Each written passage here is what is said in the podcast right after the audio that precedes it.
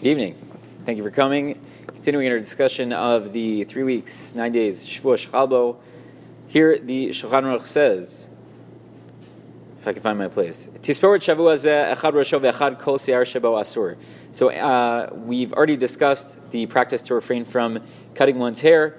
Uh, during the Shavuot Shechalbo, for us Ashkenazim, we start all the way back uh, for the three weeks. So he says, Tispor Shavua during this time, uh, Echad Rosho Echad Kol Shabo. Uh, we don't cut any of the hair, whether it's on our head or it's on our face. All that is considered asur. The Mishnah here says, "Ve'echad ha'ish ve'echad ha'isha shavin le'isur." Says the same is true both for men and for women. However, he does add ve'efshar sheish latir b'isha uh, legaleach riboy se'ar ditztain. So he says that maybe for women there are certain places on the uh, of their hair that they would be able uh, to cut if need be. Obviously, we would try to avoid that. There's no re- if we know that the uh, three weeks are coming, right? They could take care of that uh, presumably beforehand. So uh, hopefully we don't have to rely on that. The Shulchan Aruch continues. It's forbidden for uh, someone who is of age of bar bat mitzvah to cut the hair of someone who is below that age, or to do laundry for them. Uh, again, the week that Tisha B'av falls out. So, meaning not only is it problematic for us adults, but we shouldn't be uh, giving haircuts. We shouldn't be doing uh, laundry for uh, younger people. Don't worry, we will qualify all that. So before you uh, panic, uh, that is uh, true. Uh, the Mishnah here says.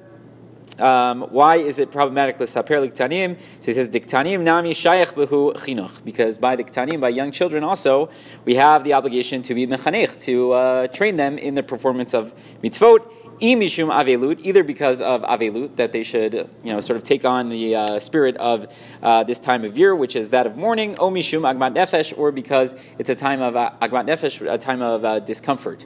So they too can be uh, in a situation which is uncomfortable. We talked about this a couple nights ago. The Mishnah here actually points out an important nafkamina between these two different approaches.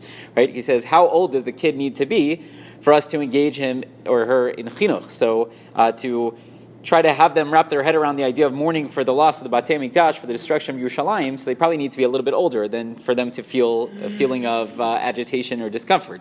So he says, if it's about Agmat Nefesh, so already when they're a little bit younger, we're not going to, right, if the kid's uh, hair is in his face, we're not going to cut his hair, right, let's say, for example.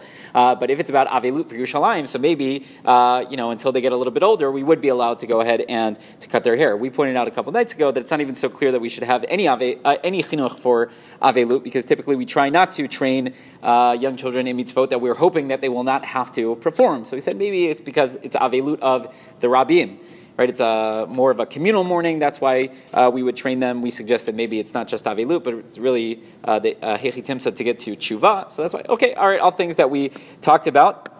Mishnah Berurah continues, Bishvua Shechal, he says specifically uh, that we will not cut their hair or do laundry for them at this time, meaning during the week that uh, Tisha B'Av falls out. The Mishnah points out that Dilidan, Dilidan for us Ashkenazim Yeshachmir B'Tisporot Miyud Zayin B'Tamuz, we should, uh, for cutting the hair, uh, already refrain from uh, the beginning of the three weeks, from the 17th of Tammuz, V'Kibus Mirosh Chodesh. And we, uh, Ashkenazim, we stop doing laundry already for all of the nine days, so the same would apply for young children. The Ramah here adds, Miu begadim shemlafim bahem aktanim legamri, shmotiim bahem reyu, uh, mashtinim bahem hani vadai mishvashari. So he says any clothing which is going to be actually soiled by young children, so let's say cloth diapers, uh, so those certainly can be washed. Uh, he says, uh, right, that goes without saying because that would be a major uh, issue if that were not to be the case. He says, Vafilu bigday shark tanim noagim lakil. And he says, really, the minhag are ready for young children because they go through clothing pretty quickly, and I can attest to this in uh, my house. So he says, even other clothing, which it would be okay.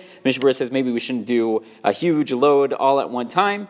Interesting. The other thing he says is that it, it should be permissible to wash this clothing because washing this clothing, this type of laundry, doesn't bring you simcha as opposed to the, your own laundry. I don't know. Whenever I do laundry, I don't have much simcha. I don't know. And if anything, the kids need the clothes more, so there's more simcha there. I don't know, but that's what he uh, suggests. Uh, really quickly, just because I skipped it, but uh, I, I, don't, I, don't, want to forget, the Shulchan said in the previous halacha, uh, uvizkan kol et ha'achila mutar. Uh, in regards to shaving, anything which would get in the way of uh, one's eating, so that it would be permissible for them to trim that. And the Mishnah says specifically one's mustache. If that gets in the way, right, flavor saver, it's nice, but you don't necessarily want it. That would be okay to trim. But again, in theory, uh, unless your hair is growing uh, re- really, really quickly, should, it should be something we should be able to prevent uh, beforehand.